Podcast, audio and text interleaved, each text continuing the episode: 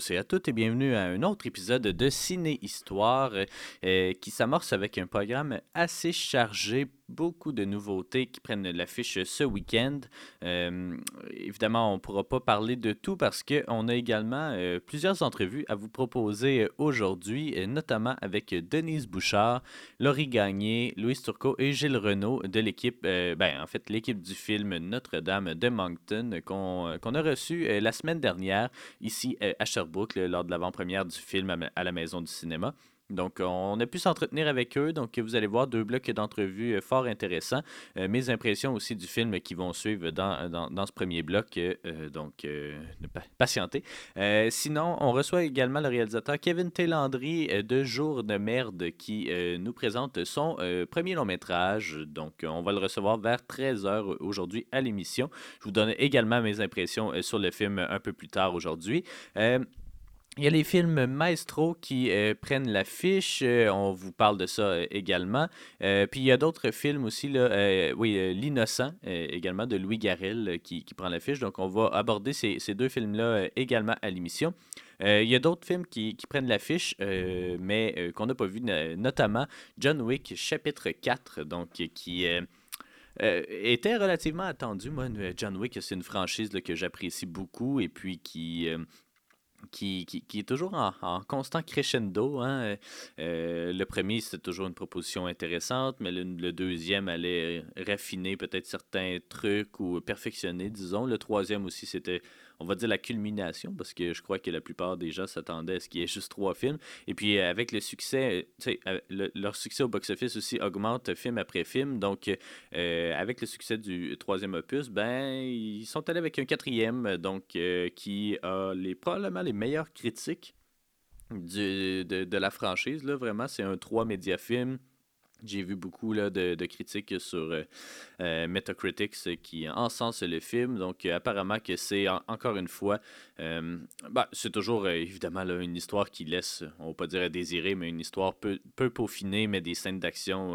vraiment cool, des scènes de combat aussi, très peu de montage, de montage rapide et tout. Donc, je l'attends beaucoup. c'est John Wick chapitre 4 parce que j'avais vraiment aimé les trois premiers, à ma grande surprise, parce que je suis vraiment pas un fan de films d'action. Donc, euh, voilà, euh, allez le voir, allez le voir. Je sais pas si je vais avoir le temps d'aller le voir euh, ce week-end parce qu'il y a beaucoup de choses qui se placent. Il y a le Festival Cinéma du Monde également qui, j'ai pas le temps, j'ai pas eu le temps encore de vous présenter la programmation. vous pouvez aller voir sur sur euh, le cfac.ca. J'ai fait une chronique dans euh, l'émission le 16 euh, à ce sujet-là, mais je vais vous en parler la semaine prochaine de cette programmation-là qui, qui est vraiment très très bonne cette année. Donc voilà, aujourd'hui malheureusement une émission un peu trop chargée. Il y a d'autres films aussi qui ont pris l'affiche, mais que je n'ai pas eu le temps de voir parce que mes abonnements, j'ai décidé cette année de ne plus m'abonner à aucune plateforme, donc ça, ça les rend un peu plus un peu moins accessible, disons, ces films-là. Mais il y a The Boston Strangler avec euh, Keira Knightley euh, qui est sorti sur Disney Plus euh, le 17 mars dernier, puis qui a des bonnes critiques là, quand même. C'était vendredi dernier, mais bref, j'ai pas eu le temps de le mentionner la semaine dernière à l'émission. Il y a le film Godland aussi, le film suédois Godland, qui a des très bonnes critiques. Lui, mais je suis vraiment curieux de le voir.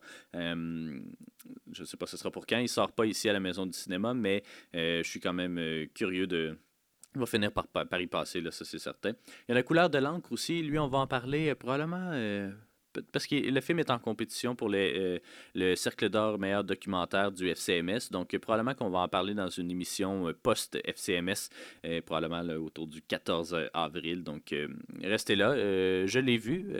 c'est très, très bon. Mais bref, je vous donne mes impressions un peu plus tard. Il y a le film aussi A Good Person, le nouveau film de Zach Braff qui, qui prend l'affiche donc, avec Florence Pugh et Morgan Freeman. Donc, une grosse, une grosse semaine, euh, vraiment. Euh, la semaine prochaine, ça va être un peu plus relax, mais ça repart euh, de plus belle le 17, non, pardon, le 14, non, le 7, voilà, le 7 avril. Donc, puis ça commence aussi, là, on s'en va tranquillement vers la saison des, des, des, du, box-office, si on veut, des blockbusters et, tout. Donc voilà. on va commencer tout de suite avec Notre-Dame de Moncton de Denise Bouchard. je ne m'attendrai pas trop longtemps dessus parce que vous allez voir, nous, on a quand même deux gros blocs d'entrevues avec évidemment la réalisatrice, l'actrice principale et Louis Surco et Jules Renault. Donc, mais quand même, je veux prendre la peine un peu de, présenter ce film-là. Donc, c'est le deuxième long métrage de Denise Bouchard.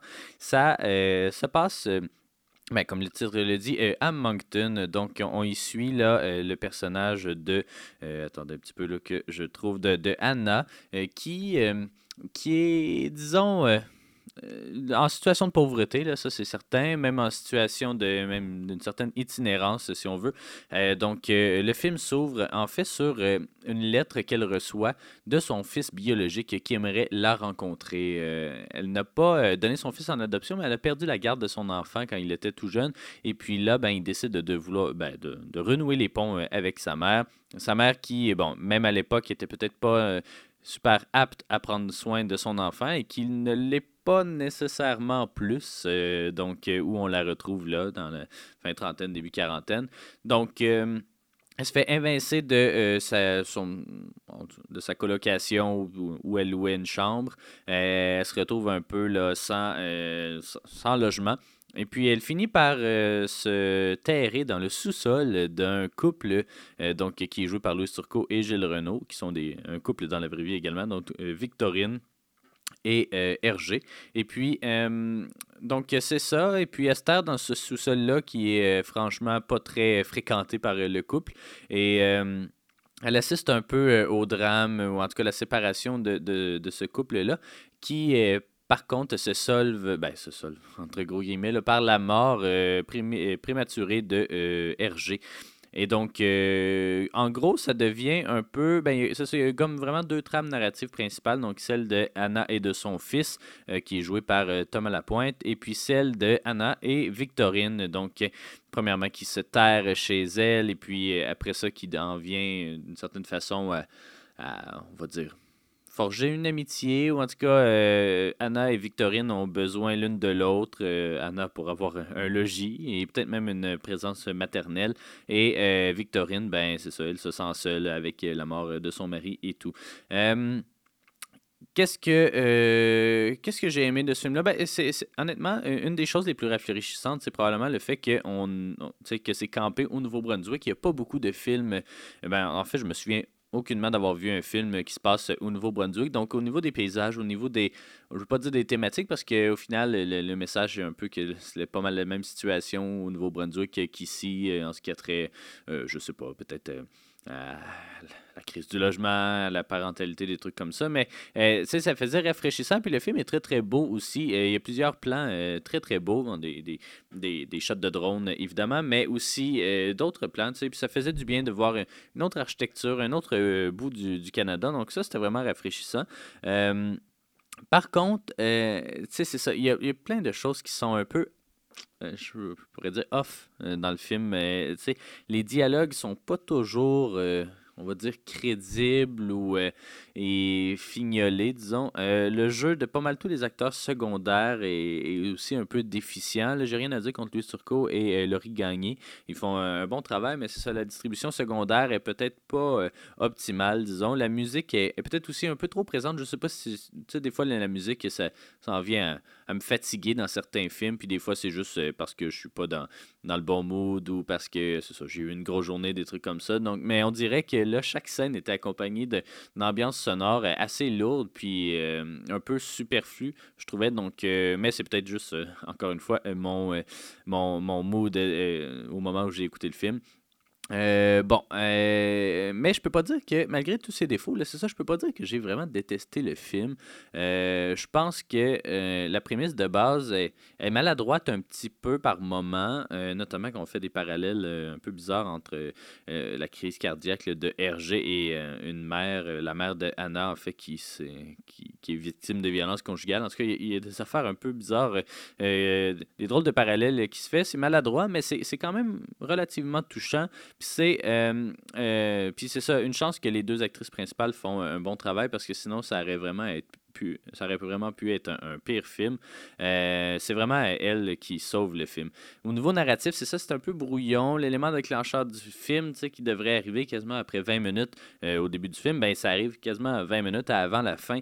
Euh, ce qui fait que quand ça commence à devenir bon, le film, ben, il est déjà fini. fait qu'au final, on se retrouve un peu avec deux, trois histoires secondaires un peu inintéressantes dans, dans un film quand même qui aborde des thématiques intéressantes comme la solitude, la solitude des aînés la pauvreté, la crise du logement. Euh, c'est trois éléments qui, on dirait, qui vont pas super bien ensemble, mais qui sont euh, juxtaposés ici. Euh, bref, c'est ça, je suis pas pleinement convaincu, bien honnêtement. Je, lui donnerais euh, peut-être la note de 5 sur 10. Ceci dit, ce qui en ferait un film moyen au final, parce que c'est ça, il y a, y a, des éléments que j'ai quand même bien aimés, mais ces défauts, ils, paraissent à l'écran. C'est pas des défauts nécessairement techniques, mais c'est vraiment au niveau du, travail des dialogues, puis qui c'est ça, c'était un peu brouillon. Ceci dit, euh, bien honnêtement, euh, c'est quand même prometteur. Puis, euh, comme vous allez l'entendre dans l'entrevue, c'est seulement le, deuxième, le quatrième film de fiction de l'histoire du Nouveau-Brunswick, probablement en français. Donc, c'est vraiment pas beaucoup.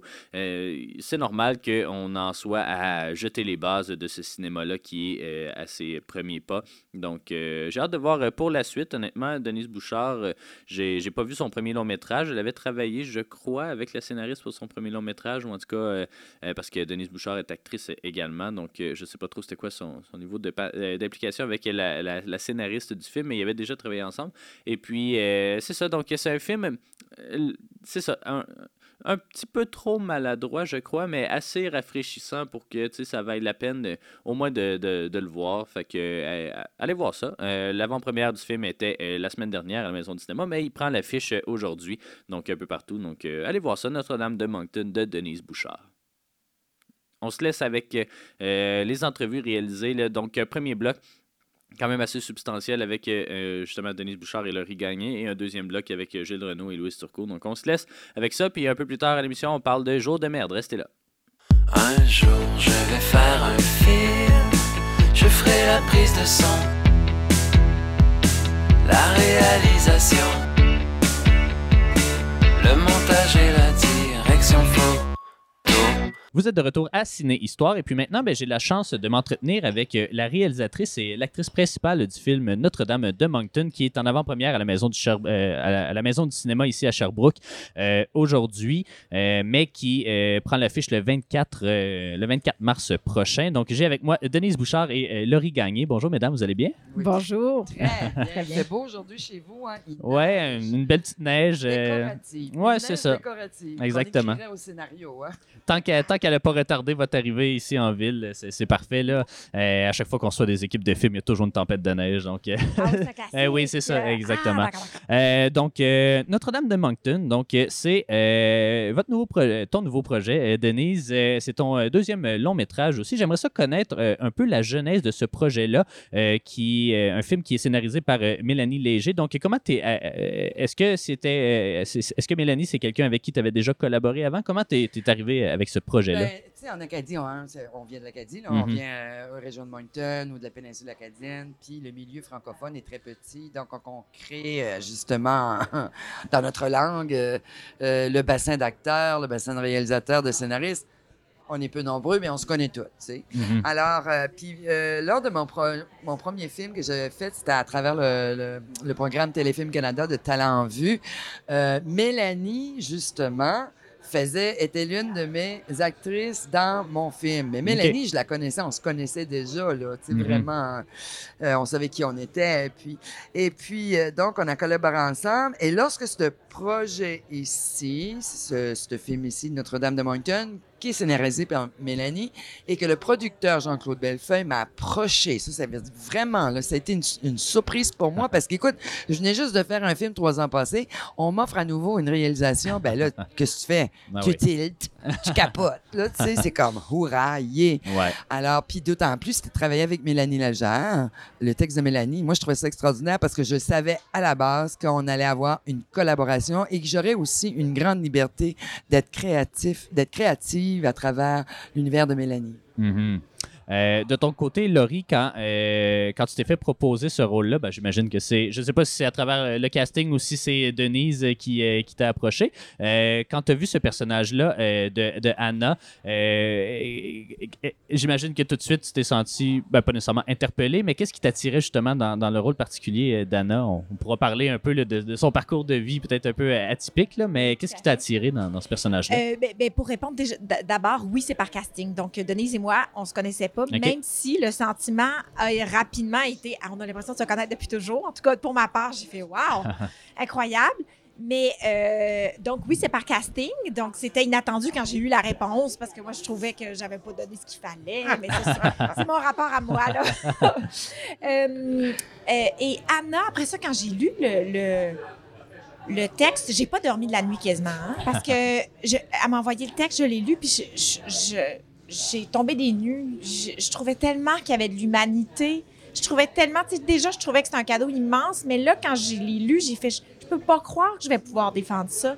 Mhm. C'est pour ça qu'on fait ce métier-là, pour avoir un regard empathique, pour créer des ponts entre les communautés, puis montrer euh, euh, selon un angle précis une réalité. Puis là, je trouvais que, que, que l'angle était tellement empathique face à des gens qui vivent une réalité vraiment difficile que je me sentais encore plus choyée. Mon, mon, mon émotion est devenue telle qu'il m'a créé de l'insomnie de bonheur. ouais. Euh, donc, euh, si on rappelle un peu les grandes lignes du film, euh, évidemment, c'est, ça suit le personnage d'Anna qui se fait contacter par son fils biologique qui veut la rencontrer. Et puis, Anna, disons prend peur, ou en tout cas, c'est pas trop comment réagir avec ça. Puis, euh, euh bon, elle a vu toutes sortes de problèmes aussi, euh, évidemment, puis finit par se réfugier chez euh, Victorine, là, qui, est jouée par Louise Turcot. Et au, final, c'est un film qui commence un peu, une, une étude un peu sur la maternité, mais en fait, la parentalité, disons, entre un fils et sa mère, mais ça devient un peu le récit d'une femme qui trouve sa figure maternelle qui lui manquait au, au, très final. belle euh, lecture, oui. Euh, justement, il y a quelque chose d'un peu d'intéressant. Ma, ma, question va s'adresser un peu euh, à vous deux. pourquoi est-ce que c'est ces thématiques-là, peut-être que Denise t'a voulu explorer? Et en plus de ça, il y a toutes sortes de thématiques. Évidemment, on aborde un peu de billets, la, crise du logement. En tout cas, il y a plusieurs problématiques, disons, assez d'actualité. Qu'est-ce qui, euh, qu'est-ce qui t'intéressait peut-être dans cette histoire-là, puis même dans le personnage d'Anna apporté à l'écran? Qu'est-ce qui, est-ce que son expérience, elle, est singulière au final, ou est-ce que c'est quelque chose qui est plus répandu qu'on le croit? Je sais pas. OK, je sais pas, je sais pas si je vais bien répondre à ta question parce que j'ai pas. Très vaste, elle est très vaste, mais elle, est aussi très intellectualisée. Puis je veux pas intellectualiser parce que je n'attaque jamais un texte dans ce contexte-là. Mhm. Je trouve que quand on faut faire de intellectualiser quelque chose, c'est parce qu'on fait une réflexion par rapport à la, structure, au thème, ces choses-là. Moi, je suis quelqu'un, euh, je viens du milieu, je suis une actrice moi-même. Mhm. Et lorsque j'ai fait la lecture justement du texte, je l'ai abordé par mon instinct un de femme, deux d'actrice et j'avais le goût, et c'est ce que je disais à Mélanie, moi j'ai le goût, Mélanie, de faire un film en émotion. On parle peu, mais mm-hmm. l'image nous, nous absorbe, nous capte, et c'est des, c'est des, c'est des, euh, c'est des, euh, c'est des vies, euh, c'est des vies humaines. On est avec l'humain on n'est pas un film où ce qu'on fait des, des gros euh, abracadabra euh, puis des mm-hmm. grosses je veux dire trucs de on, on, veut faire des grosses cascades. Il y avait pas de, budget en CGI. Ouais, ouais. tu sais, j'avais le goût vraiment de faire de quoi. Euh, c'est pour ça que d'ailleurs, je vais te répondre à beaucoup de questions en même temps. La raison aussi j'ai choisi, je voulais travailler en 2.35, être très près de mon sujet, très flou à l'arrière, très près de mon sujet, parce que je voulais sentir vraiment la transpiration de la peau. Je veux dire, je voulais sentir son follicule pileux, parce que c'est un film pour moi d'émotion. Mm-hmm. Mais ce que je voulais aussi laisser une distance entre le jeu des acteurs, entre ce que les personnages nous révélaient et la distance qu'il y a avec le public. Puis je voulais que ça, euh, le, parce que le, le spectateur, il, il, est pas con justement. Puis je trouve que lorsqu'on vit un film, surtout en long métrage, c'est toujours intéressant, comme nous spectateurs, d'avoir notre propre interprétation et de vivre une expérience avec eux mm-hmm. et, et de laisser se surprendre par les émotions qui se passent.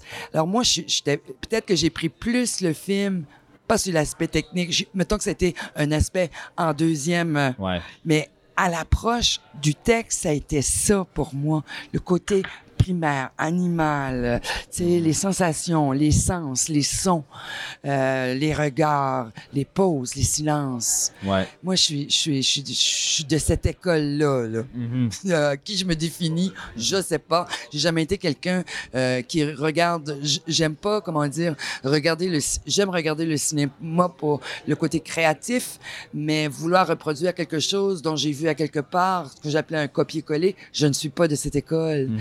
Tu puis le film, j'ai pas voulu non euh, faire de la poudre pour les yeux non plus. Ouais. J'ai fait avec les moyens que j'avais. J'ai utilisé la création que j'avais avec moi, les gens, les, le DOP, euh, les acteurs qui apportent aussi leur créativité. Donc, c'est un film rempli d'amour, d'émotion que je, que je veux partager avec le public aussi. Mhm. Je sais pas si ça répond. Ben oui, euh, oui, beaucoup. Puis désolé d'avoir intellectualisé peut-être un, peu trop. Ben, ben, non, mais des fois, on, Ouais, ouais. on a tendance des fois à, à trop intellectualiser. Puis la vie, c'est pas ça. La vie, elle est de chair, Mm-hmm. elle est de souffle, elle a un rythme. On écoute aussi, tu sais. Des fois, Ouais, trop être dans sa tête. Non, des fois, on est trop dans, sa, dans, sa- dans la tête. Mhm. Il faut écouter ce qui se passe à l'intérieur de nous. mais je te rassure tout de suite, c'est c'est des, euh, des réflexions que j'ai eues après le visionnement. Ah, parce que génial. Parce que, euh, évidemment, j'aime ça le laisser reposer un peu. Tu sais, Il y a des films qui vont nous marquer, euh, qui, tu vont être très chocs ou euh, qui vont nous marquer du- pendant le visionnement, puis que tu oublies deux, trois jours après. Puis à, à l'inverse, il y en a que t'es t'es- pas trop certain et tout. Puis là, tu après deux, trois jours, t'es comme, ah, ok, ben, tu sais, là, tu commences à dégager d'autres niveaux, des trucs comme ça. Quand tu y repenses habituellement, c'est toujours un, bon signe. Euh, euh, ben, je vais m'amener peut-être, ça va m'amener peut-être un peu sur euh, ton style de réalisation, mais je vais peut-être poser la, la question évidemment à Laurie, euh, euh, parce que je- tu le mentionnais, tu es, une actrice aussi, puis tu es arrivé un peu sur le tard euh, dans la réalisation et tout. Euh, J'arrive de même, moi. Boum. Ouais, ben c'est- bien correct aussi. Puis euh, je voulais savoir un peu justement le style de réalisation. Est-ce que euh, Denise laissait place un peu ben, il y a plusieurs, il y a des réalisateurs qui sont vraiment des, des geeks, réalisateurs, réalisatrices, qui sont des geeks des processus techniques, des trucs comme ça. À, à l'inverse, j'ai l'impression que ton approche, Denise, ça doit être plus une approche euh, avec- les acteurs, les actrices.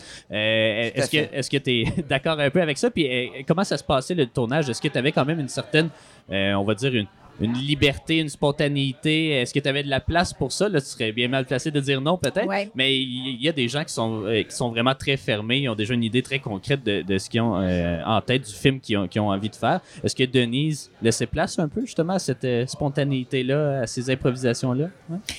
Ben, en fait, Denise, euh, je- déjà, je suis chanceuse d'avoir un, un réalisateur qui s'intéressait euh, au jeu. Parce qu'en Mhm. effet, il y en a que c'est vraiment l'aspect technique, puis qui vont nous laisser seuls dans cette euh, grande.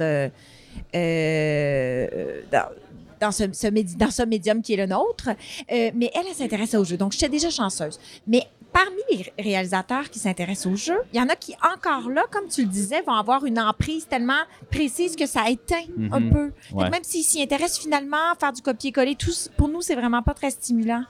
Denise avait cette, euh, cette euh, expérience et cette sensibilité de dire euh, je vais laisser la place qu'il faut. Je lui fournis les balises, je mets le terrain de jeu, je réajuste s'il faut, je mets ma confiance. Et ça, ça fait fleurir, je pense, des acteurs. Mhm. Donc, elle, elle a dit les bons mots au bon moment qui faisaient en sorte qu'on pouvait se s'amuser.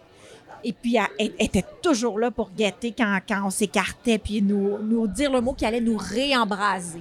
Elle nous est là qu'à watch. Ah. À watch, certain. Non, mais, mais, mais c'est vrai ce que Laurie dit parce que, euh, veut, veut pas, oui, l'acteur, euh, si tu encadres trop, euh, comment dire ça? Si, si- trop d'informations à un acteur, parce que c'est un acteur, c'est un, un être très créatif, hein, qui est à fleur de peau. Trop d'informations, des fois, tu le tues. Parce qu'il n'est pas en train de te donner une vérité. Il est en train de réfléchir comment il doit jouer pour plaire à son réalisateur. Ouais. Ça, c'est l'erreur que énormément de réalisateurs font. Mhm. Un acteur, faut y faire confiance, faut l'aimer beaucoup. Mhm. Moi, mon, mon, euh, peut-être le style dont je sais, oui, c'est parce que ça, ça dépend quelle sorte de film que Ouais. je fais. Là, Ouais, ouais. hein, ça, on s'entend. Celui-ci, si je voulais être plus proche de l'émotion, il fallait que je laissais cette grande distance-là en moi. Puis c'était vraiment drôle. Je vais te dire une chose. À un moment donné, euh, Laurie a fait une scène. Elle était magnifique, sa scène. Mais Elle me regarde, puis elle dit C'est ça que tu veux? J'ai dit J'ai pas dit un mot. Là, elle me dit OK, on va la reprendre. C'était eux qui disaient. C'était eux qui disaient OK, on va la reprendre parce Ouais. que, tu sais, j'aime travailler aussi dans la vérité, mais que c'est eux autres qui décident. Un acteur le sent. Ah, ça me semble, je suis pas bien. Puis tu le vois, ça, surtout quand tu es très près, quand la caméra est quasiment Ouais, sur toi, là. Fait que c'est très fin. Fait qu'il y avait cette complicité-là. Ben, c'est sûr qu'on travaille tous différemment, mais à- avec Laurie, même à l'audition, à- je savais que ça allait être elle par son énergie. Sur le plateau, moi, ma seule job que j'avais à faire, parce que c'est une fille qui est arrivée sur le plateau, préparée, je veux dire, plus préparée que ça, ça en était beaucoup trop. tu sais, je disais, laisse-toi de l'espace à toi, tu sais. Ouais. Puis euh, elle est arrivée, mais elle portait. euh, ce que j'ai apprécié de Laurie, c'est qu'elle portait cette constance-là.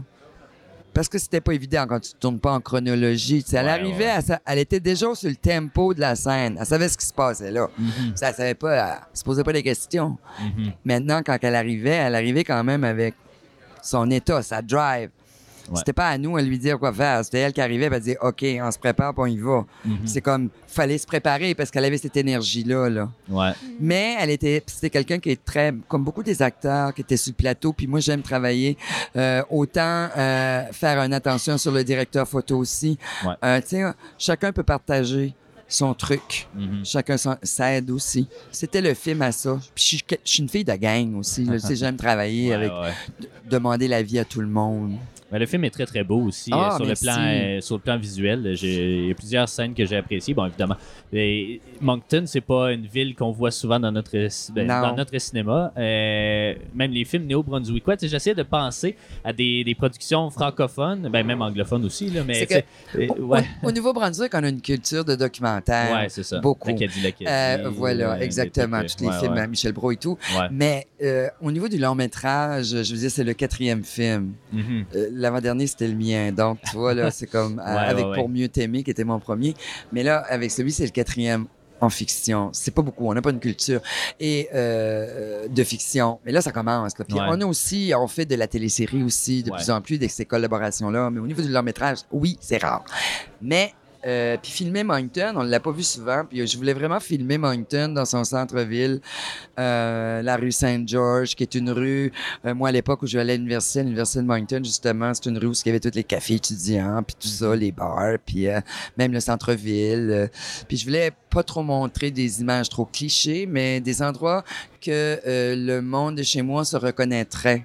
Parce que je sais pas si tu remarques, parce que ça, je, euh, je vais le dire, Laurie. Tu sais, tout le monde me dit, eh, bon, c'est un film qui vient de, de Moncton. Euh, parlez-vous chiac? Parlez-vous, tu sais, Mhm. pourquoi la langue est pas là? Parce que la langue acadienne, notre accent, elle est, elle est pleine, elle est colorée. Je suis une pure acadienne. Je suis de la péninsule acadienne. Je ne parle pas euh, comme les gens Ouais. de Moncton, urbain, chiac. C'est pas vrai que tout le monde parle comme ça non plus. Mhm. Parce qu'il y a que 27% de la population sur 30 000 quelques habitants francophones à Moncton. Ils parlent pas tout chiac. C'est pas vrai. Ouais. Mais euh, c'est pas important. Pour moi, euh, tous les acteurs viennent de toutes les régions acadiennes. Puis il y a énormément de nos cousins du Québec qui sont là, euh, nos Ouais. frères québécois qui sont avec nous, je veux dire. euh, Mhm. et puis, Laurie, ce personnage, le personnage de Anna, oui, elle aurait pu être de parents de souche québécoise, mais qui est déménagée au Nouveau-Brunswick aussi, Mhm. tu sais, comme... Ouais, ouais, ouais. Tu sais, alors c'est un mélange. Moi, je voulais, je voulais plus euh, euh, avoir aussi une couleur francophile de l'Est du pays. Mhm. Et euh, notre pourquoi on dit acadienneté ou quoi que ce soit, ben, ça se reflète par l'image du lieu. Ça se reflète aussi par euh, ces femmes-là qui sont très combattantes, qui ne lâchent jamais prise euh, devant les difficultés, puis qui portent aussi un regard sur l'autre. D'ailleurs, ça, c'est Mélanie qui a porté le, euh, regard Mélanie Légère, Mélanie Légère sur l'autre lorsqu'elle a acheté une maison à Moncton, puis elle a vu les itinérants depuis 20 ans. Là, ça commence, il y a énormément Mhm. d'itinérance et je crois que c'est dans tous les milieux, euh, dans les Ouais. régions, quoi. C'est de plus en plus la pauvreté, tout ça. Mhm. Mais euh, Mais ça devait représenter un défi que de tourner justement un film là-bas parce que euh, dans le fond, tu, tu mentionnais, c'est un, petit milieu, tout le monde se connaît un peu, mais, mais c'est quatrième film de fiction, c'est pas beaucoup, c'est très peu. Est-ce qu'il y a, est-ce que selon toi, est-ce qu'il y a une raison qui explique pourquoi de un, il n'y a pas eu beaucoup de films de fiction euh, au Nouveau-Brunswick, puis peut-être de deux, nous parler peut-être des, des défis que ça a pu représenter, que d'assembler une distribution francophone, euh, que d'assembler une équipe, euh, elle peut être anglophone l'équipe aussi, là, mais euh, dans un petit milieu. Ben. OK. Déjà, un, à la base, on n'a pas les institutions Mhm. cinématographiques. C'est sûr que si on veut faire un peu, si on veut faire de la scénarisation, si on veut faire de la réalisation ou étudier en cinéma, faut, c'est le Québec. Je veux dire, 嗯。Dans ce monde-là où tu t'en vas en France, où tu t'en vas. Euh, ça fait que, où euh, nous, c'est plus le milieu théâtral, donc on vient plus du milieu du, théâ- du théâtre. Euh, moi, le seul cours que j'ai suivi en cinéma, vraiment, c'était à l'université avec Père Chamard. Il est décédé, ben, ben, OK, mais ce que je veux dire, c'est comme, c'était plus le côté euh, universitaire, Ouais. intello, toutes ces choses-là. C'était pas l'aspect technique. Si tu veux faire ça, faut que tu, soit tu t'en vas à Toronto, ou tu t'en vas chez les Anglos, ou tu t'en vas, ou tu t'en viens à Montréal, tu sais. Mhm. Et puis, euh, donc, euh, je- on dirait que maintenant, euh, il y a des, des- il y a des, on a des ateliers, on peut suivre des cours avec les NIS, on peut, tu sais, Ouais. ça s'en vient de plus en plus. Il commence à avoir des gens qui commencent à scénariser des choses, tu sais. Mhm.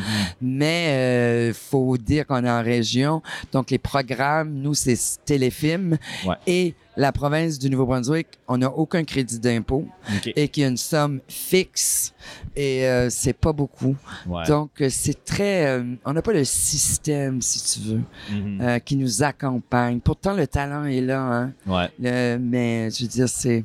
Puis la jungle est là aussi, tu sais. Mhm.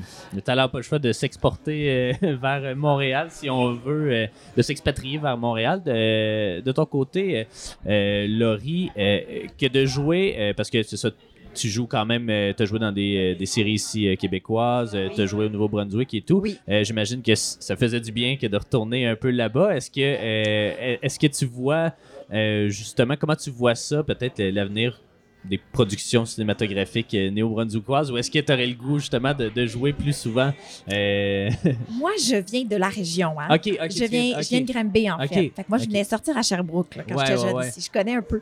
Mais Sherbrooke, d'ailleurs, me fait un petit peu penser Ouais, à ben, Moncton, effectivement. par les maisons. Il y a comme... Puis au, au niveau de la population aussi, c'est un peu semblable euh, au niveau de la densité. Mhm. Euh, donc, moi, Denise m'a vraiment donné une chance. Parce que Mhm. oui, au Québec, je joue. J'habite à Montréal maintenant parce que euh, ouais, ouais. le foyer quand même pour faire tout ça. Je fais du théâtre. Euh, mais au cinéma, c'est vraiment une chance. Elle a passé un casting, puis elle, elle- elle m'a amenée là. Après, est-ce que les acteurs que nous sommes, là, je suis avec Louise Mhm. Turcot et Gilles derrière moi, euh, les acteurs, est-ce qu'ils aiment aller jouer, tourner au- Ouais. au, Nouveau-Brunswick? La réponse est franchement oui. Mhm. Ils sont tellement accueillants. En fait, c'est ça, c'est qu'on s- on on n'a pas l'impression d'être. Sais, rapidement, on des fois, on se dit, Ah oui, oui, c'est vrai, tu es Nouveau-Brunswick, ah oui, oui, Qué- Québec. On a l'impression d'être vraiment. C'est la même affaire. Ouais. On, on partage un système de valeurs qui est le même. À l'exception, je dirais qu'il y a des, des points sur lesquels on peut s'inspirer. Ben, Peut-être que nous aussi, il y a des choses qui les inspirent, mais, mais, mais vraiment, les, les Acadiens, ils se battent au quotidien pour le respect de leur langue. Mhm. Et ils ont aussi une, une façon d'être euh, euh, euh, combatifs et d'être de tasser l'ego et de, de se mouiller dans plein de, de sphères de leur travail.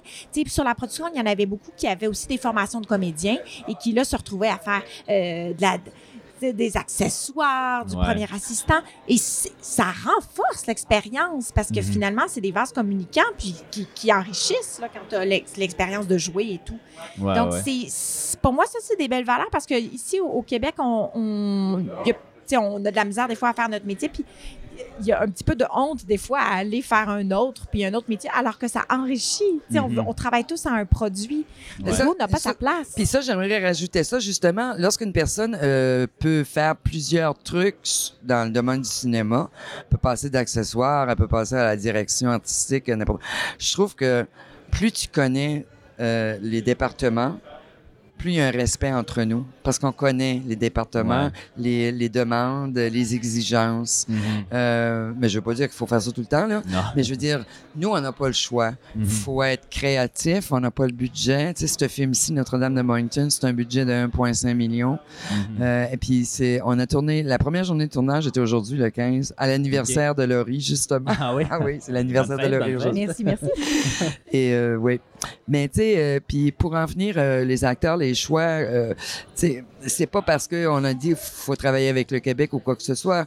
Moi, je l'ai pensé très large, S. Je Ouais. vais chercher dans la francophonie Ouais. les meilleures personnes, les meilleurs collaborateurs pour Notre-Dame de Moncton. Mhm. Tu sais, avec Louis Surco, Ouais. avec Gilles. euh.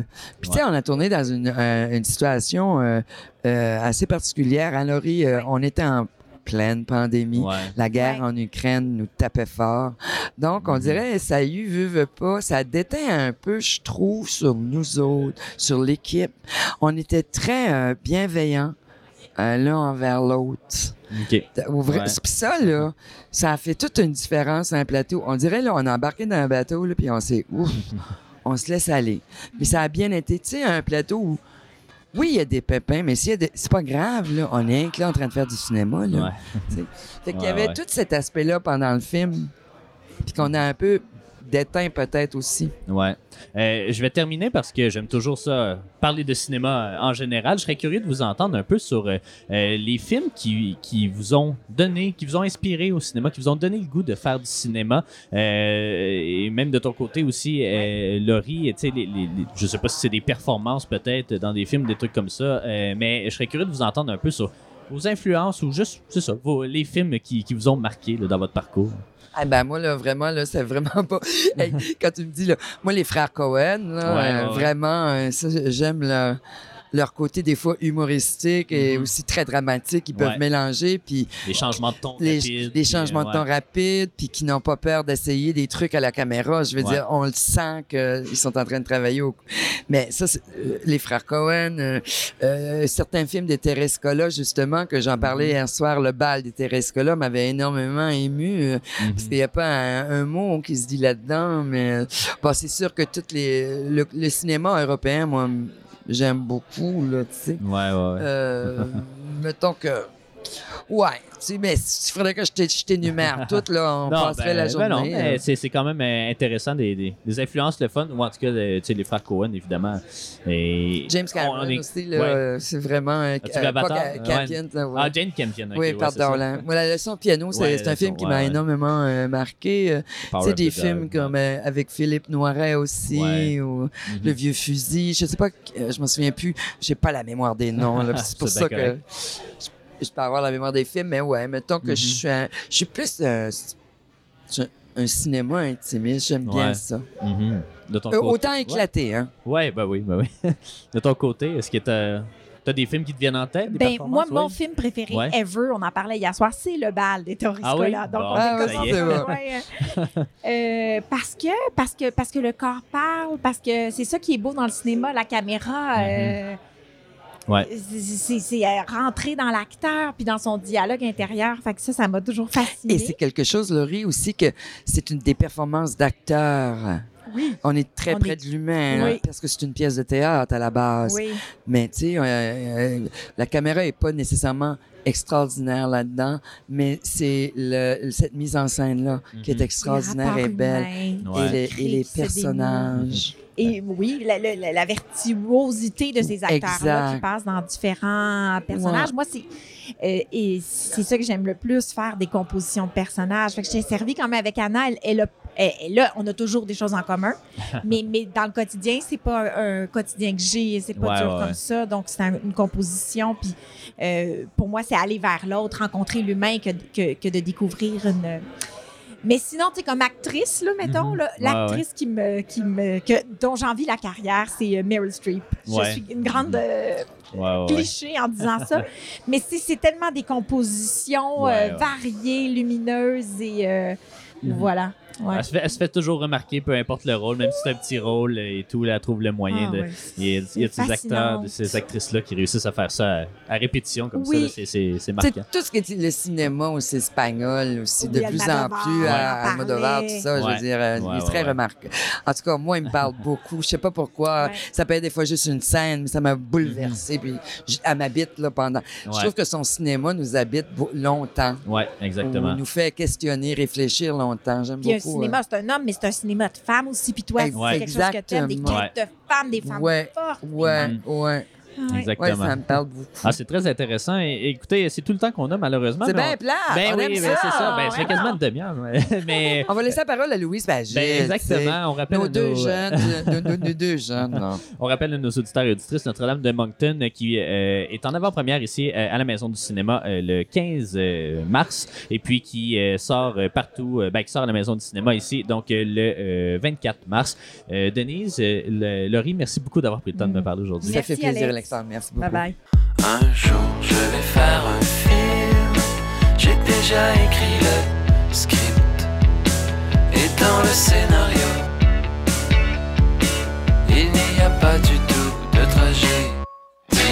Vous êtes de retour à Ciné Histoire et puis maintenant, ben, j'ai la chance de m'entretenir avec euh, des membres de la distribution euh, du film Notre-Dame de Moncton qui est en avant-première euh, aujourd'hui, donc euh, le 15 mars euh, à la Maison du Cinéma ici à Sherbrooke. Donc euh, Louis Turcot et Gilles Renaud, bonjour, vous allez bien? Bonjour, Bonjour, très bonjour, oui. bien. Merci. Euh, je suis très content de, de vous parler euh, aujourd'hui. Euh, Félicitations pour le film euh, également aussi. Euh, je serais curieux de, de- de vous entendre un peu. Donc, euh, Louise, euh, tu t'interprètes, ben, vous interprétez un couple euh, dans euh, le film, donc Victorine et, et Hergé. Euh, un couple qui euh, subit, disons, un, drame euh, lorsque ton personnage, Gilles, décède subitement.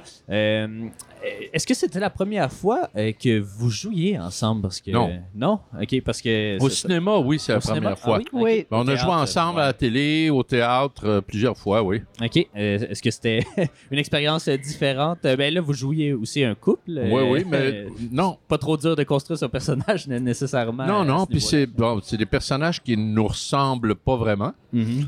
Fait que c'est peut-être plus facile. Louise, oui, c'est un personnage qui lui ressemble plus que le mien. Le Elle mien, est très un- gentille, vois-tu, c'est ça. le- le- elle est très gentille. Alors, comme son personnage, moi, je suis très gentil, mais mon Pas dans- personnage, ouais, il l'est pas. Non, c'est ça. Alors, ben, non, c'était pas très difficile. Ça, ça a été. euh, Est-ce que c'était votre premier tournage au Nouveau-Brunswick?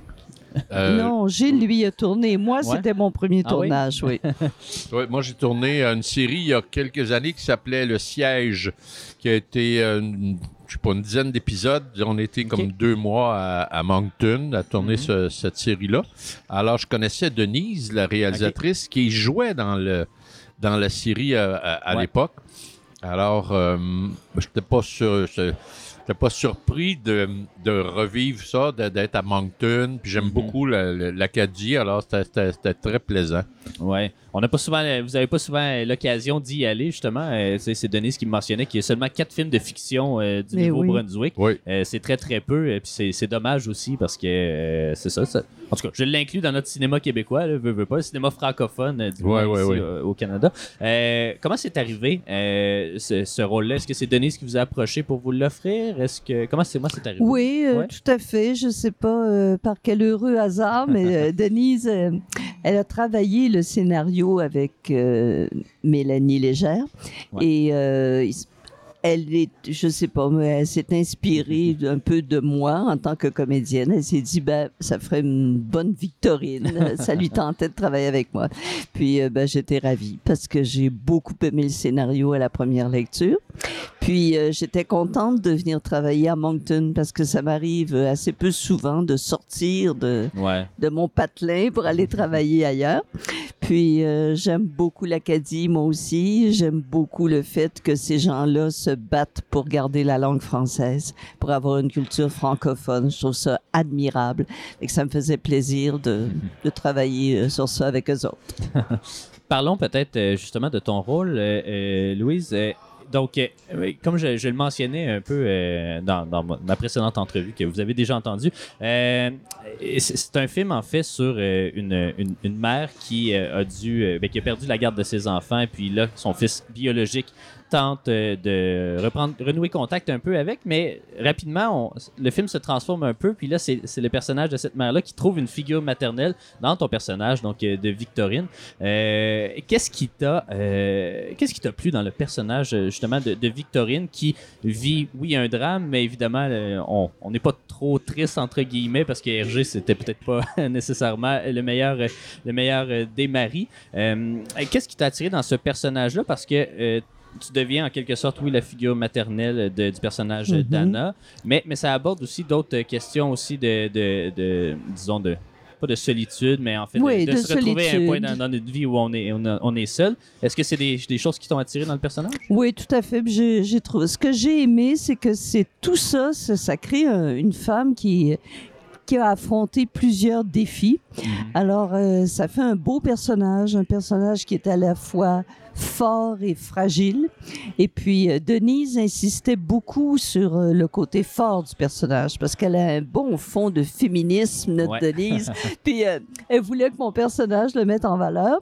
Alors, euh, moi, ça me plaisait beaucoup de passer de l'un à l'autre. À cause des événements qui lui arrivent dans la vie, Victorine se retrouve en position fragile, mais on va voir, on va découvrir qu'elle est aussi forte, puis qu'elle est capable de prendre des décisions. Puis le plus beau défi de tout ça, c'est qu'elle est comme moi, une femme vieillissante, et qu'on a peu de place dans le cinéma Ouais. québécois. Puis euh, je me suis dit, ah, c'est une belle occasion de jouer un personnage de mon âge qui n'est pas euh, ni mourante du cancer, Ouais. ni atteinte d'Alzheimer, ni, ni euh, parce que les scénaristes qui Ouais, ouais. ont beaucoup d'imagination qui tournent autour de tout ça. Là. Tandis que dans ce scénario-là, on a une femme qui est quand même en bonne santé, puis Mm-hmm. euh, qui vit bien sa vie. Puis quand elle avait un mari, elle voyageait, puis elle faisait des choses intéressantes. Puis, euh, et est quasiment puis- presque libérée. On veut pas trop Oui. évidemment dire Oui. euh, des détails du film, mais elle est quasiment plus libérée vers la fin que- qu'elle l'était au début. là. Oui, c'est ça. Elle a comme une espèce d'appel de la vie, là. C'est Ouais. assez curieux, mais euh, ça, j'imagine que ça arrive souvent euh, aux Ouais. femmes de cet âge-là. Puis quand on a vu les témoignages, comme hier, c'était la première, puis à Québec. Puis quand on a vu ensuite les témoignages des femmes qui sont venues nous parler, il y a beaucoup de femmes de, de mon âge, ou disons à partir de 60 ans en montant, là, qui adorent mon personnage, mais qui adorent le fait que Victorine, c'est une femme, une vraie femme, qui est encore vivante dans sa condition féminine, Ouais. qui a encore besoin de tendresse, de sensualité, qui a encore des désirs dans la vie. Mhm. Et ça, ça fait du bien. Un personnage comme ça, tu sais, tu te dis, ah, OK, je suis pas tout seul chez nous dans ma chambre à éprouver des choses comme ça. Il y a un personnage au cinéma qui va me raconter tout ça à ma place. Mhm. Fait que ça, j'étais fière d'avoir un rôle comme ça. Effectivement, c'est rafraîchissant. euh, c'est ça, c'est souvent des stéréotypes là, que- Exactement. euh, qu'on- ben, qui sont euh, propagés par le cinéma. Donc, ça- c'est toujours euh, rafraîchissant. Euh, le film a quand même ben, est déjà sorti au Nouveau-Brunswick. Bon, il- là, il y a sa distribution québécoise ici, ce qui fait que vous partez un peu en tournée avec, avec le film. Euh, je sais pas si ça vous est arrivé souvent de faire des tournées comme ça à l'extérieur de Montréal. Oui, oui, oui, souvent, moi. Qu- Qu'est-ce que vous aimez euh, d'aller à la rencontre? Ben, surtout à l'extérieur de Montréal et de Québec, je veux dire, là, parce que. Oui, oui, ben, on, ouais. tu sais, on est en contact au théâtre euh, euh, souvent, très souvent avec le public montréalais, Ouais.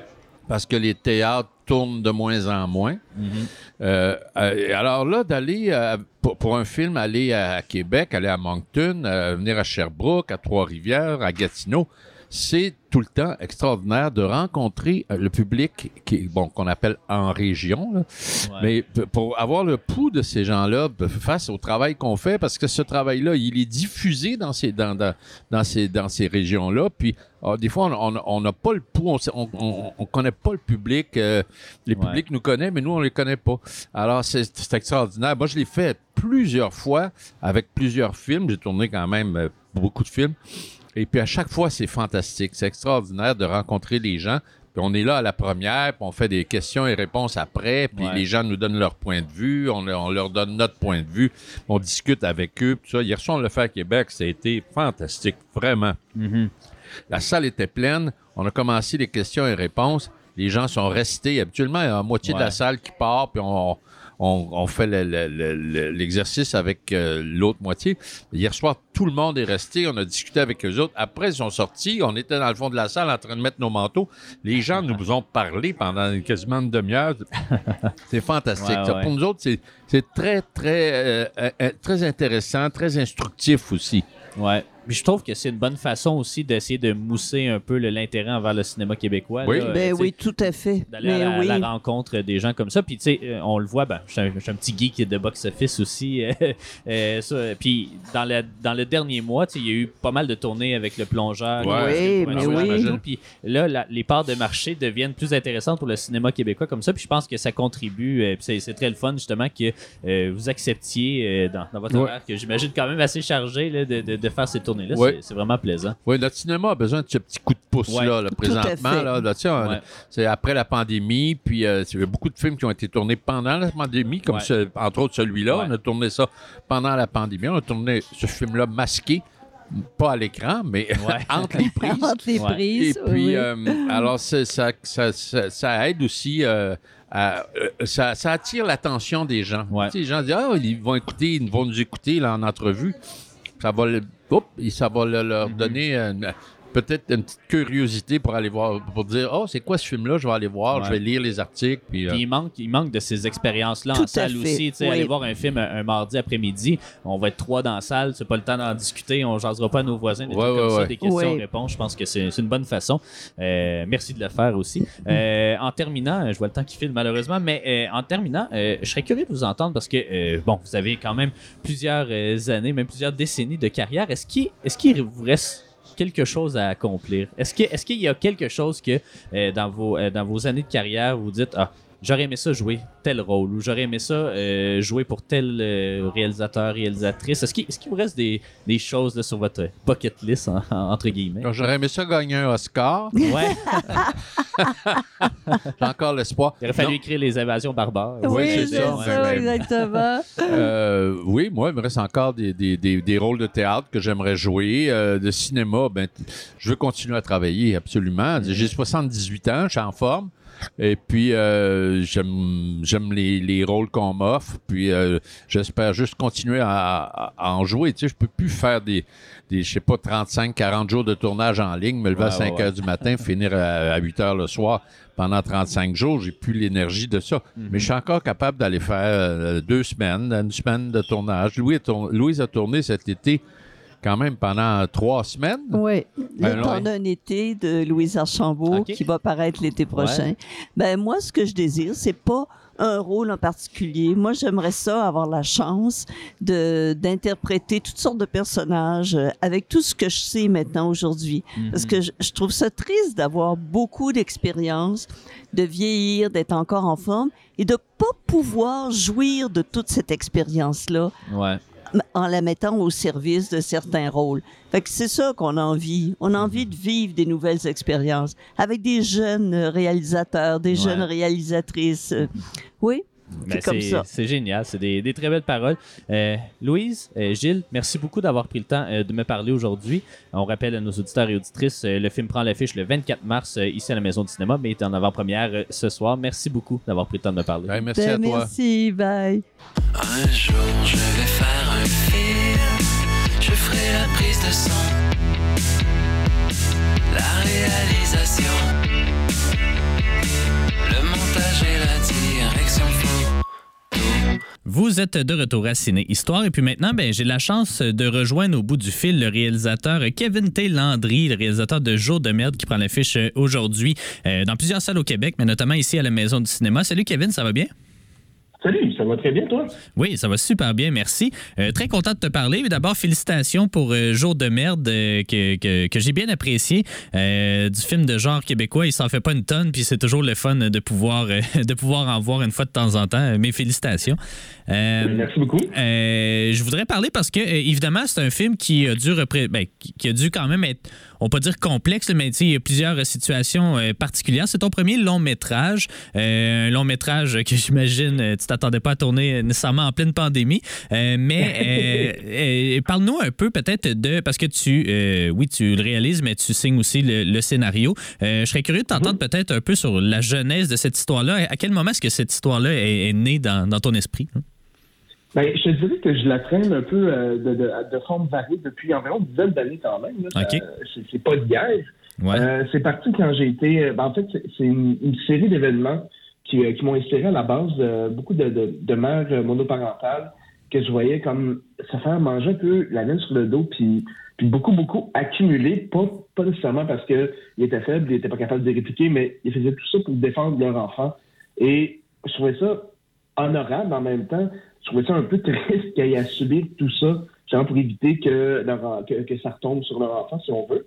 Fait que, moi, je ne veux pas, en voyant des situations comme ça, je me demandais tout le temps, mais my God, comment ils font pour accumuler autant puis pas péter aux frais? Puis qu'est-ce qui se passerait si à un moment donné, le, le gasket finirait par sauter? Et euh, jour de merde est né de ça. euh, puis euh, effectivement, euh, le gasket saute, mais aussi les situations sont pas sont pas évidentes euh, non plus. Je, je, ben, tout part vraiment là, de, de ton actrice principale qui est, oui. attends un peu, je cherche Eve. Eve Ringuette. Eve Ringuette, voilà.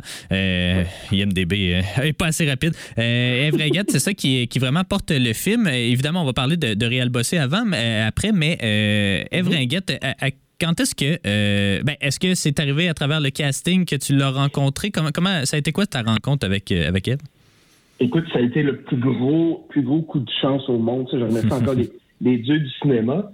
Euh, nous, quand on a écrit, quand j'ai écrit le film, je voulais en faire, je voulais faire le, le passage de mot de passage nous. C'est important pour moi, pas nécessairement pour comme parler de, de, de l'identité autochtone.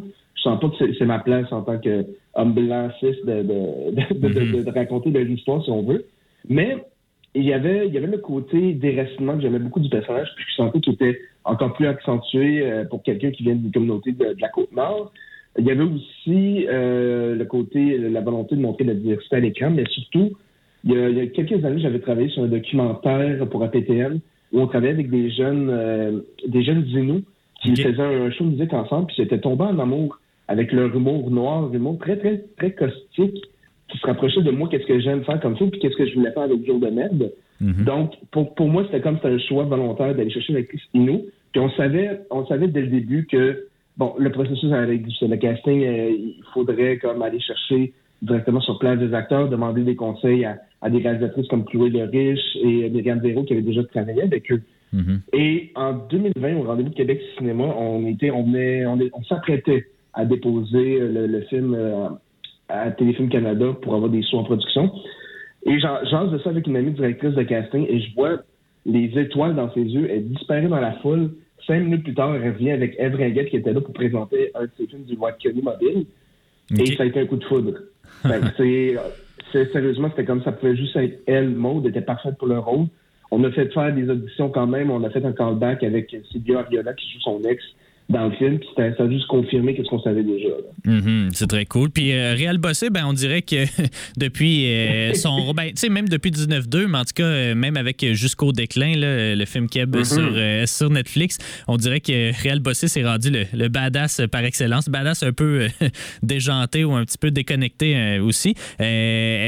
ça, ça, ça s'est passé comment, justement, cette rencontre avec Réal? Ah, my God, ça a été vraiment merveilleux. C'est drôle parce que là, on fait plusieurs entrevues depuis. Euh, on a fait beaucoup d'entrevues cette semaine. Mm -hmm. Et j'aime beaucoup l'entendre parler du fait qu'il adore faire ces rôles de, de, ouais. de méchants-là, si on veut. Mais ben, en fait, quand le film, quand, quand j'ai écrit le, son rôle à lui, ça me prenait. On savait que ça me prenait un acteur qui était capable de faire autant la comédie un peu clownesque, mais d'être menaçant, mais surtout d'être capable de, de switcher sur un différent, si on veut, entre les deux. Mm -hmm. Et Réal, je l'avais déjà vu dans la LNI, dans, dans le Galaxy, je savais qu'il pouvait avoir le côté clownesque. Puis j'avais senti un petit peu dans 19 avec Beroff qui était capable d'aller chercher ce côté menaçant-là, mais il manquait le petit côté un peu psychotique. c'est vraiment jusqu'au déclin qui m'a fait comme qui, qui, qui, a confirmé le fait que, OK, c'est clair que c'est lui, le Gaëtan. Là. Il y avait quelque chose dans son regard. Il y a une scène d'anthologie, dans ce film-là, où son, ils viennent de souper toute la gang dans, dans le bunker euh, du personnage de, de Réal Bossé. Et il, il vraiment, il, il, pète une coche sur l'utilisation d'eau d'une des filles, mais ça, ça, sort tellement de nulle part. c'est tellement comme choquant comme moment. Que c'est, moi, moi ça a été comme le moment exact où j'ai comme fait, non, c'est lui que je veux. Ouais. Il a été super, super. Euh, il nous a donné beaucoup de matériel, entre autres, à l'écriture. Il m'a énormément aidé. Là. Ben, je sens qu'ils sentaient, ben, Eve aussi, là, mais les deux sentaient vraiment bien le ton tu essayé de rendre euh, avec euh, ce film-là. C'est toujours à mi-chemin entre la comédie, puis le, ben, la comédie noire, évidemment, puis le, thriller. Même des fois, ça frôle un peu le, film d'horreur. Je serais curieux, tu sais, tantôt, tu, tu mentionnais Téléfilm Canada.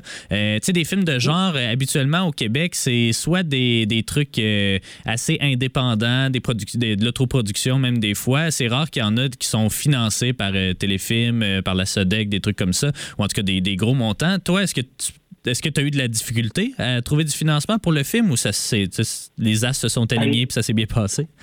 Étrangement, on a, on a été comme extrêmement chanceux. Nous, on a eu, on a eu de l'aide de Téléfilm et du Conseil des heures des lettres du Québec. Et on l'a eu du premier coup. On n'a pas eu à se battre. J'imagine que notre dossier était quand même. On, défendait bien notre dossier, mais euh, ça, je pense qu'on doit beaucoup remercier Robin Aubert et les affamés. Ouais. Ils nous ont un peu comme ouvert la porte là-dessus. C'est comme c'est un peu, on se sent depuis quelques années, le cinéma québécois se dégourdit un peu plus, puis il prend un petit peu de risques, puis je trouve ça le fun. Il y, a eu Mistral Spatial récemment, mm-hmm. euh, qui, qui, prouvait, qui est, comme, qui est une proposition vraiment plus pétée que ce qu'on voit habituellement au cinéma québécois. moi, j'ai l'impression qu'il y a quand même une volonté des institutions de de prendre plus de risques là-dessus, puis je trouve ça cool. Ouais, euh, Mistral Spatial, il avait été, par exemple, euh, très indépendant, peut-être qu'il était allé chercher du financement, mais, mais pas tant que ça, mais ça aussi, c'est un petit ovni, là, pour pas faire de jeu de mots avec ce qui se passe dans le film, mais comme un petit ovni pas mal de notre cinéma. Euh, puis, une autre chose aussi qu'on voit, ben, peut-être de plus en plus, mais en tout cas qui est jamais vraiment évident à représenter dans le cinéma québécois, ben, c'est l'hiver.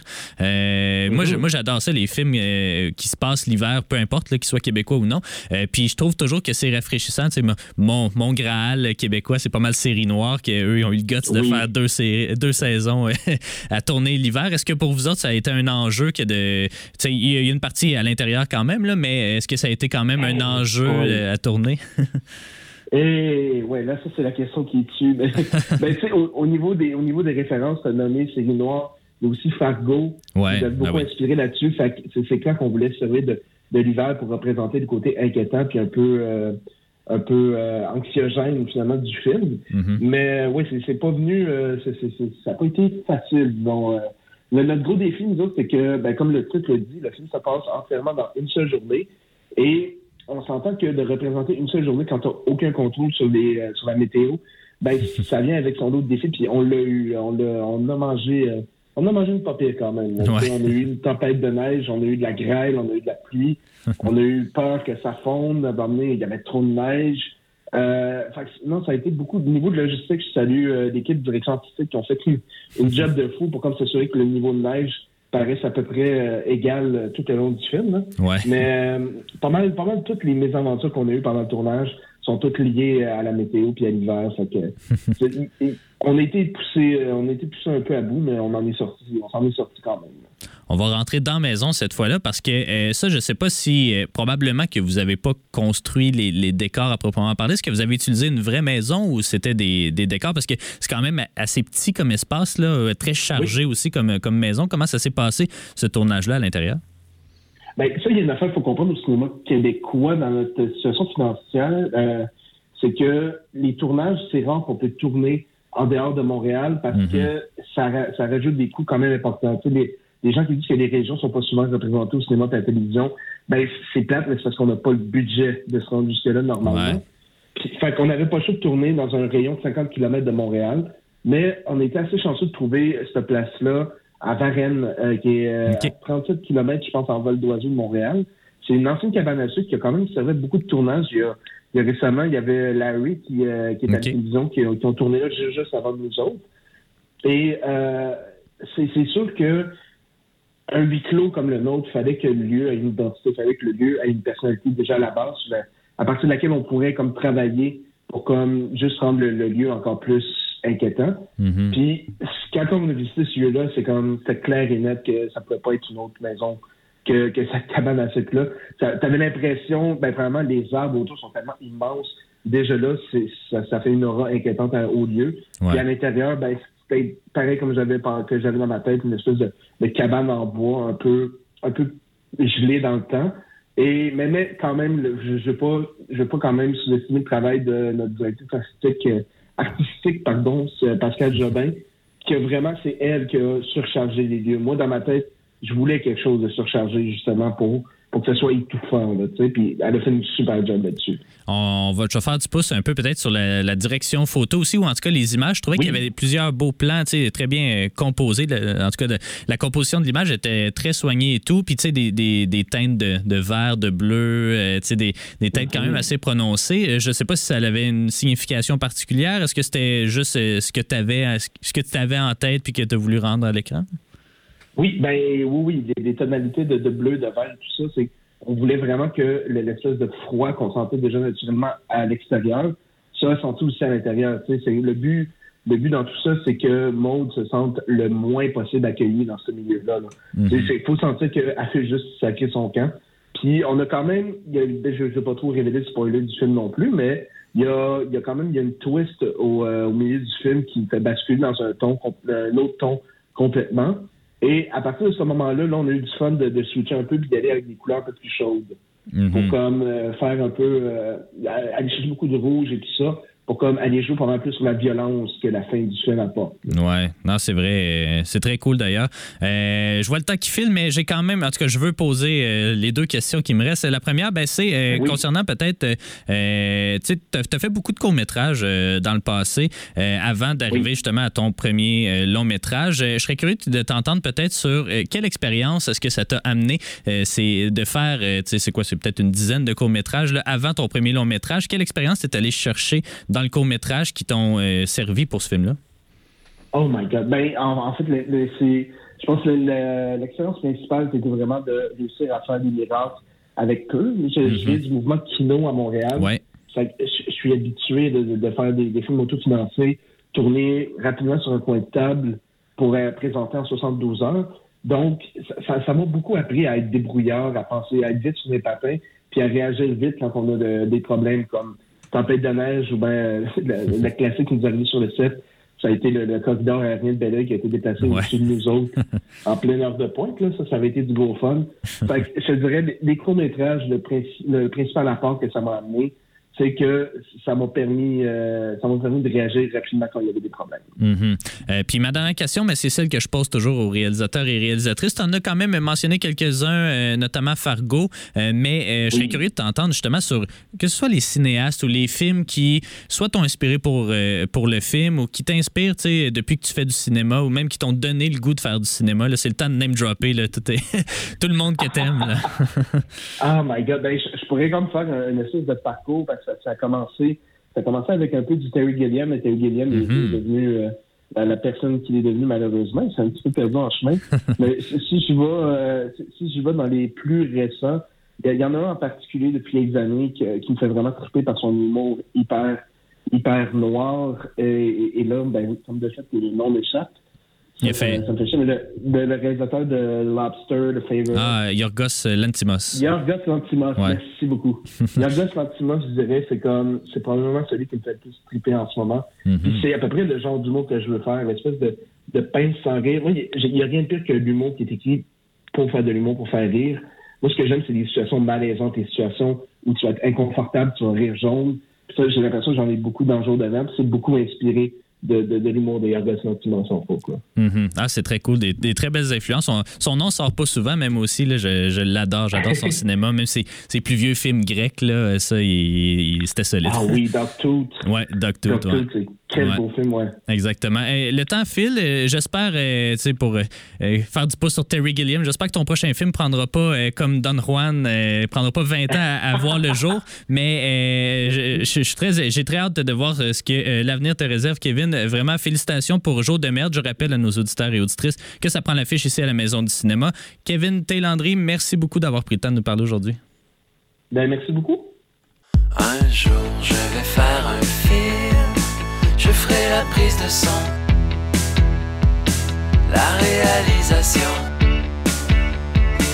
le montage et la direction faux. Vous êtes de retour à Ciné Histoire. Et puis maintenant, ben, euh, parlons de euh, Jour de merde, donc qui prend l'affiche euh, aujourd'hui à la Maison du cinéma. c'est, je vais essayer de pas trop répéter ce qui s'est dit dans l'entrevue, mais bref, ça raconte l'histoire, ce film-là, de Maude, qui, pour qui tout va mal, honnêtement. Son ex-conjoint manipule un peu euh, leur fils Raphaël, euh, qui lui décide euh, aujourd'hui, ben, c'est probablement pas la première fois, mais bref, il décide de se rébeller contre sa mère un peu.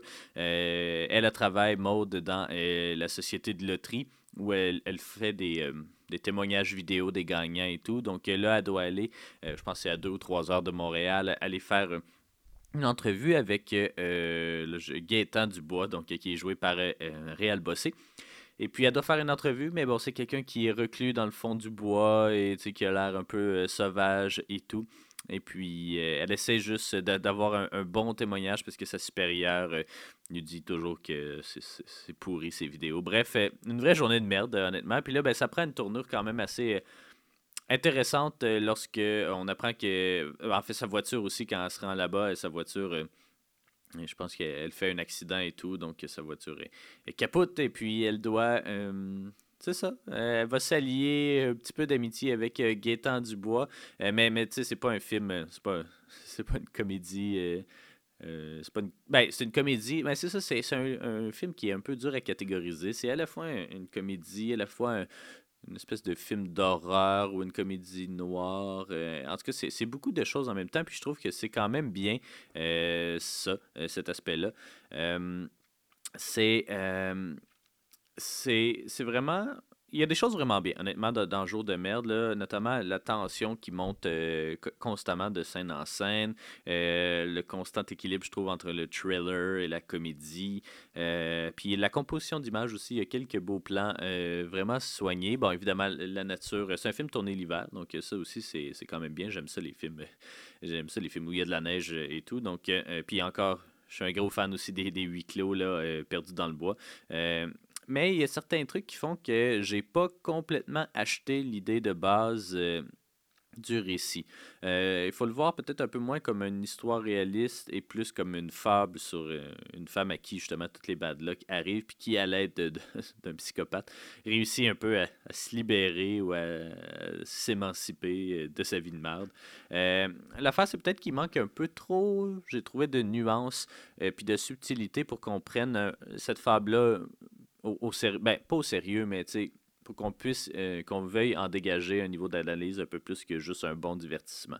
Euh, les performances sont quand même assez bonnes, les performances principales. Euh, donc, c'est Everinguette et puis Réal Bossé.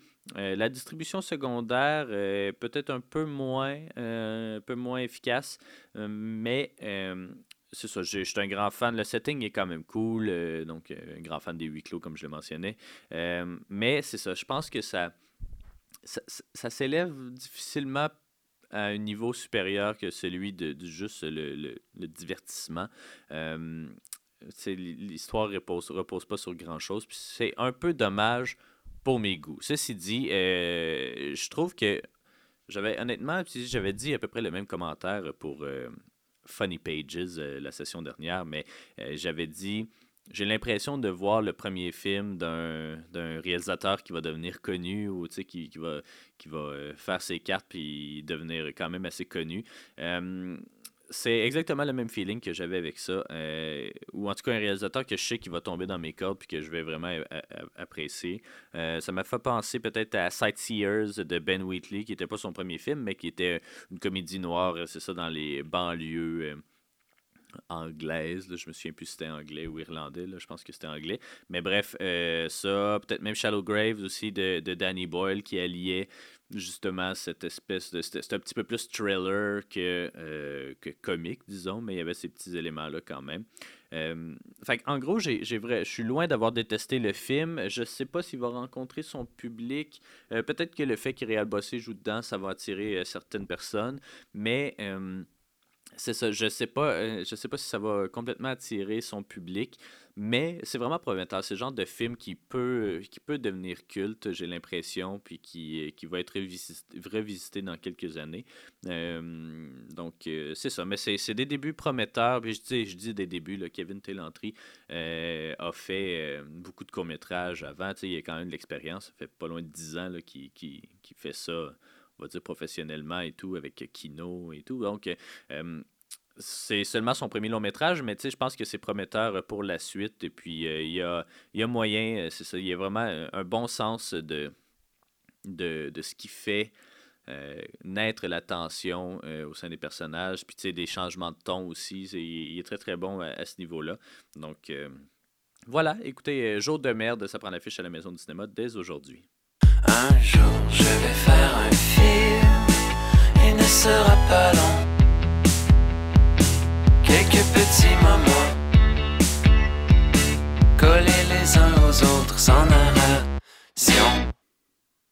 Parlons maintenant du film L'Innocent qui prend l'affiche ce week-end à la Maison du cinéma. Donc, un film français qui est sorti quand même la- l'année dernière sur les, écrans français, mais euh, qui arrive tout euh, maintenant, enfin, au Québec. C'est un film qui a connu beaucoup de succès critique euh, en France, notamment a remporté deux Césars, donc celui du meilleur scénario original et celui de meilleure actrice dans un second rôle, donc pour Noémie Merlan.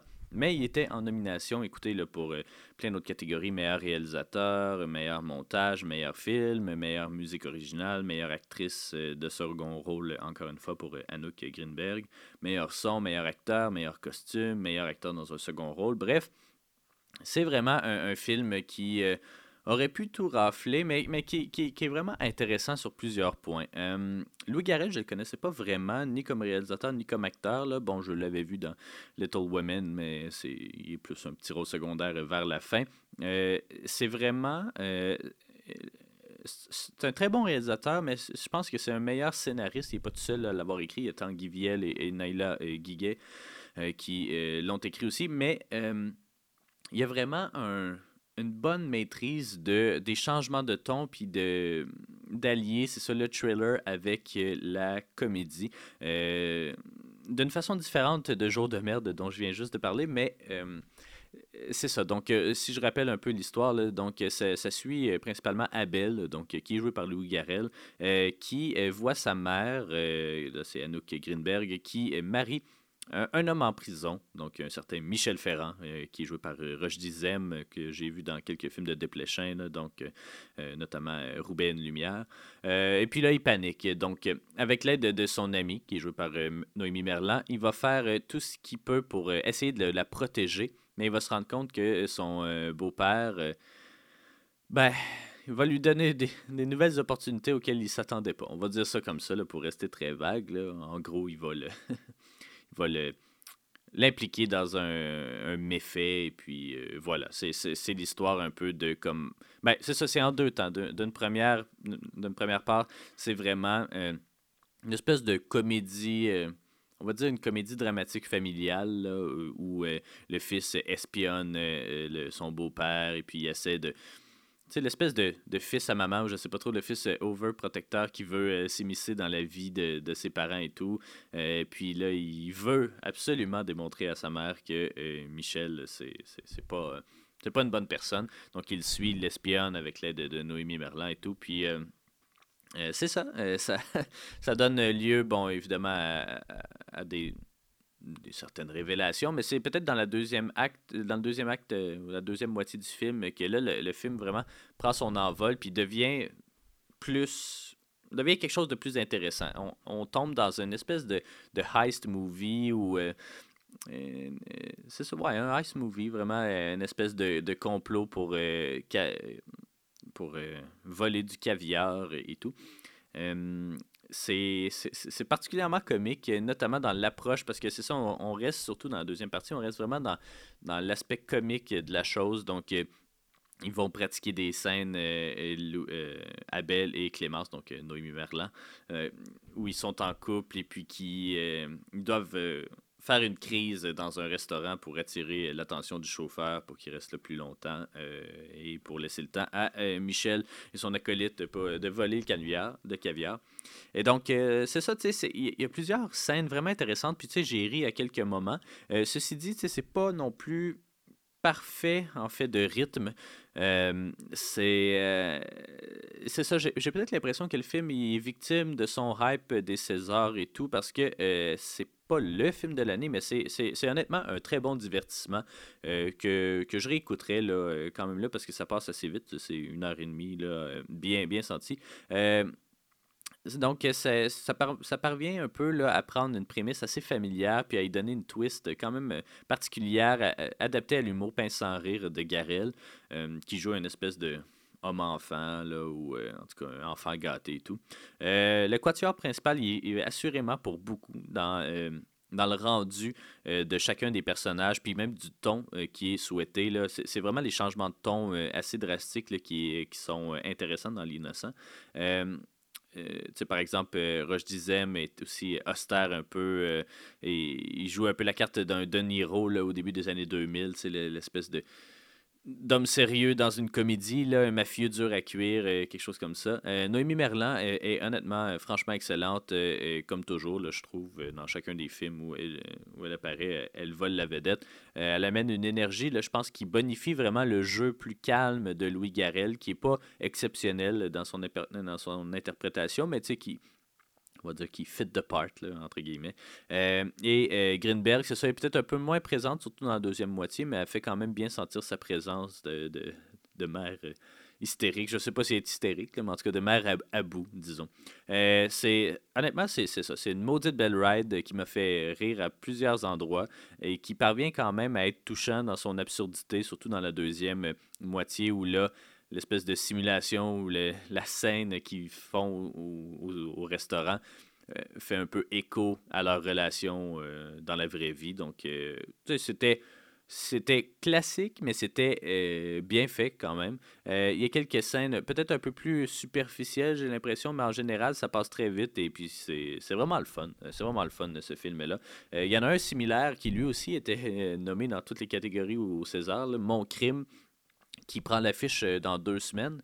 Euh, on va évidemment pouvoir en parler à l'émission, mais euh, bon, il a l'air un peu moins, c'est François Ozon là, qui fait Mon crime, il a l'air un peu moins comique, mais ça avait l'air de, de deux films quand même assez similaires, puis ça fait du bien, honnêtement. On en, on en a une fois de temps en temps des... des thrillers ou, français là, qui traversent l'Atlantique, mais souvent c'est soit les drames ou soit les comédies. Là, évidemment, c'est une comédie, mais, mais une comédie avec une proposition quand même intéressante, puis qui, qui, je crois, a le potentiel de rejoindre un certain public. Euh, évidemment, il n'y a pas une tonne de promo qui est fait autour du film, mais moi, je vous, je vous le conseille vraiment parce que c'était une maudite belle ride, comme je le mentionnais. Puis, euh, ça. il y a- honnêtement, j'ai presque juste du bon à dire. Euh, ceci dit, c'est ça. C'est peut-être. Ça m'étonne qu'il y ait eu autant de César ou autant de buzz autour du film parce que c'est pas un film que, classique euh, César ou classique euh, gala euh, de remise de prix. Donc, mais vraiment, j'ai vraiment bien apprécié. Donc, L'innocent de Louis Garrel, ben, ça prend l'affiche ici à la Maison du cinéma. D'ailleurs, je pense, j'ai vu passer un concours là, pour le film. Peut-être que je me trompe, mais bref, allez voir sur la page de la Maison du cinéma. Vous allez pouvoir trouver ça, c'est certain. Un jour je vais faire un film. J'ai déjà écrit le script. Et dans le scénario, pas du tout de trajet. Vous êtes de retour à Ciné Histoire. Et puis maintenant, parlons du film Maestro, le nouveau projet de Bruno Clich, euh, donc euh, que je ne connaissais pas vraiment. Un réalisateur euh, français qui a fait notamment Le Bonheur des Duprés, qui a fait Hell, Barney, Barney et les Petites Contrariées. En tout cas, je, je ne connaissais pas vraiment Small World aussi avec, je crois, Marion Cotillard et, j'ai et Depardieu. Bref, euh, Maestro, euh, c'est son nouveau euh, projet qui met en vedette Yvan Attal, Miu Miu, Pascal Arbillot, Pierre Arditi. Donc, ça suit en fait l'histoire de- d'un père et de son fils, les deux qui sont euh, euh, chefs d'orchestre. Et puis, euh, les deux sont des chefs d'orchestre de renom, en fait. Et puis, un jour, on leur propose d'aller à la Scala, donc, qui est comme, on va dire, le, Saint Graal des chefs d'orchestre. Donc, on leur propose, ben, on propose en fait au père d'aller gérer cet orchestre-là. Et euh, finalement, ben, euh, celui qui lui avait proposé se rend compte qu'il s'est trompé euh, de chef et puis qu'il voulait donner le poste au fils et non au père. Bon, il faut comprendre aussi que le père et le fils sont un peu, on va pas dire en froid, mais ils sont distants l'un de l'autre parce que, ben, pour diverses raisons, là, je crois, des raisons qui remontent un peu à l'enfance, des sentiments refoulés et tout, et puis juste deux professionnels ou, qui, c'est ça, ont des méthodes différentes, puis qui... euh, c'est ça, qui euh, évoluent euh, chacun de leur côté. Donc, en, gros, on suit principalement là, Denis, qui est joué par Yvan Attal, qui, c'est ça, qui est à la fois en train de gérer son propre orchestre et puis sa relation amoureuse avec, je crois que c'est Virginie, donc jouée par Caroline Anglade, qui est, sourde, mais ben, qui l'a fait premier violon dans euh, son orchestre. Et puis, bref, on, on les suit un peu dans ces déboires-là. Puis, c'est, un film un peu comme on pourrait s'y attendre, disons, qui va. euh, qui va euh, voir se réconcilier probablement ces deux, ben, le père et le fils. Donc c'est ce genre de film-là. J'ai pas... bon, honnêtement, j'ai trouvé ça un peu moyen. Peut-être parce que j'ai trop vu récemment de films français qui soit abordent ces thématiques-là ou soit abordent euh, la, euh, en tout cas, la sphère musicale ou des trucs comme ça. Tu sais, ça me faisait beaucoup penser à... Ben, c'est pas les mêmes thématiques, là, mais tu sais, c'est à Ténor euh, qui est sorti il n'y a pas si longtemps. Ça m'a même fait penser peut-être à Haute Couture qui, qui, est dans un domaine, on va dire, classique ou huppé de la société, comme euh, être chef d'orchestre et tout. Euh, bref, ça m'a fait penser comme à beaucoup d'autres films que j'ai vus relativement récemment, ce qui était un petit peu dommage. Mais bon, c'est pas tout le monde qui a vu ces films-là non plus. Mais euh, j'ai trouvé ça, c'est un peu moyen, mais honnêtement, c'est juste assez un feel-good movie pour nous faire. Ben, pour que. Pour que finalement, tu j'en garde quand même un bon souvenir. Euh, c'est ça, il y a une bonne histoire euh, père-fils qui évolue euh, justement dans le même domaine. Tu sais, on pourrait reprendre d'autres films du genre, il n'y en a pas qui me viennent en tête, mais tu il y, en- a quand même beaucoup des films où c'est le, père et le fils qui évoluent dans le même domaine, puis soit qui se font compétition, ou en tout cas, l'un veut passer le flambeau à l'autre, des trucs comme ça. Bon, le dilemme moral au centre du récit, donc euh, c'est la confusion entre qui euh, on a appelé pour aller à l'Escada, est un peu cliché ou un peu tiré par les cheveux, là, ça frôle pas mal le, mélodrame, mais la, la- la résolution du récit euh, ne l'est pas trop. Bon, la dernière scène... quand même un, petit peu, là, vous, le verrez si vous allez voir le film. Bon, c'est très cliché, mais quand on, quand on parle des films feel good, c'est pas mal dans les dans les normes, si on veut. Euh, J'ai trouvé que la plupart des scènes musicales euh, étaient un peu superflues, peut-être, sauf, euh, sauf la dernière. Euh, je sais pas. Je sais pas. Je sais pas pourquoi. Surtout que c'est un film qui, qui s'intéresse à ce domaine-là. Je me serais attendu à. Je sais pas. Tu sais, dans Whiplash, chaque, chaîne, chaque scène musicale sert au récit. Ici, on dirait que ça remplit une histoire qui est déjà quand même assez courte. Le film est de 1h22. Donc, euh, je pense qu'il y a peut-être un, petit manque de substance. Euh, peut-être que ça aurait été mieux en court-métrage. Je sais pas trop. Euh, aussi, un petit, un petit bémol, en tout cas, euh, par rapport au film, c'est que j'ai lu après une critique du film d'un chef d'orchestre qui disait que euh, les mouvements des acteurs euh, sont exagérés. Bon, ça, c'est dur un peu à juger quand on est connaît pas tant que ça la, la musique, mais moi, je trouve que les mouvements de tous les, tous les, les- chefs d'orchestre sont toujours exagérés. Mais bref, ça a l'air que, surtout dans la scène finale, là, euh, ça a l'air que c'est un peu trop exagéré. Puis que les musiciens aussi euh, ne sont pas positionnés au bon endroit sur la scène. On sait, hein, un orchestre, euh, chaque, chaque musicien doit être à, sa bonne à, sa place, dans le fond, pour que l'acoustique soit meilleure, pour que. enfin, plein de termes techniques que je ne connais pas trop, malheureusement. Mais en tout cas, je trouve ça quand même un petit peu dommage que personne n'ait pensé à même faire un petit peu de recherche là-dessus, peut-être consulter quelqu'un. En tout cas, peut-être qu'ils l'ont fait puis ils ont été mal conseillés, je sais pas. Euh, mais euh, c'est un petit peu dommage quand même. Euh, mais. Puis ça- puis euh, aussi, tu sais, c'est ça, vu que je m'y connais pas en musique, là, mais on dirait que je suis un peu tanné des, des clichés qui, euh, tu sais, des gens qui vont livrer une performance classique, puis là, après ça, quelqu'un, l'expert qui va l'arrêter, arrête, arrête, euh, c'est, terrible comment tu joues, des trucs comme ça, alors que, tu sais, on remarque même pas une fausse note ou deux.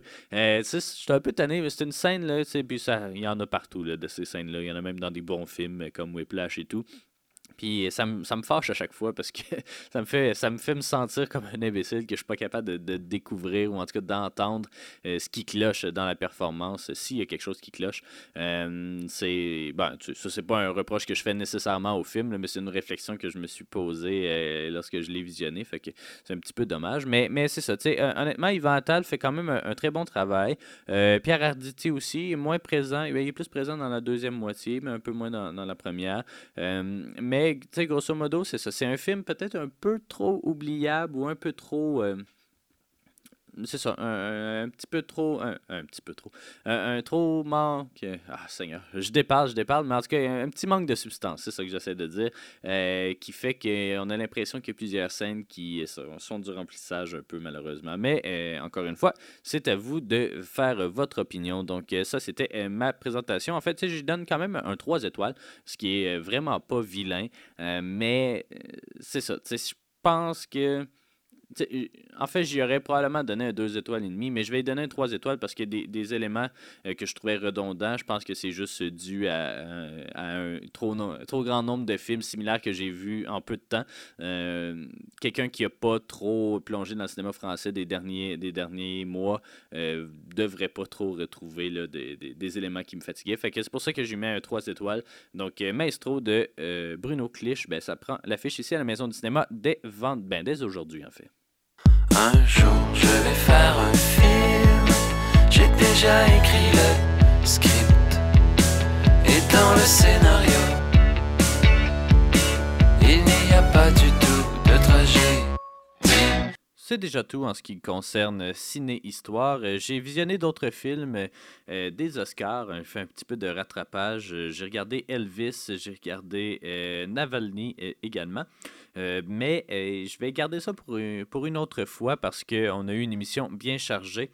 Et puis, euh, c'est ça, la semaine prochaine, ça va être un peu plus mollo. Donc, je pourrais faire un petit tour euh, du FCMS, euh, parler, c'est ça, des quelques visionnements. Je suis en train d'écouter aussi All the Beauty and the Bloodshed, qui était en nomination puis qui a gagné la Mostra à Venise. Donc, ça, peut-être The Banshee of Inisherin, si je réussis finalement à le visionner. Donc, bref. Euh, on- verra euh, ce que je vais avoir le temps de- de- d'aborder la semaine prochaine, mais je vous ferai un petit retour, euh, c'est ça, sur mes impressions de certains films des Oscars. Donc voilà, ben j'aimerais remercier Kevin Télandry d'avoir pris le temps de, venir me jaser un peu de Jour de merde et merci beaucoup à l'équipe du film Notre-Dame de Moncton. Donc allez voir tous ces beaux films-là au cinéma avant de, plancher vraiment là, sur le FCMS qui va être du 6 au 13 prochain. Ça aussi, là, vous pouvez déjà vous procurer vos billets pour que ce soit le film d'ouverture, le ciné-concert, que ce soit euh, des, passeports 5 visionnements. Bref, dépêchez-vous avant qu'il n'y en ait plus. D'ici là, ben merci beaucoup, bon cinéma et on se retrouve la semaine prochaine pour un autre épisode de Ciné Histoire.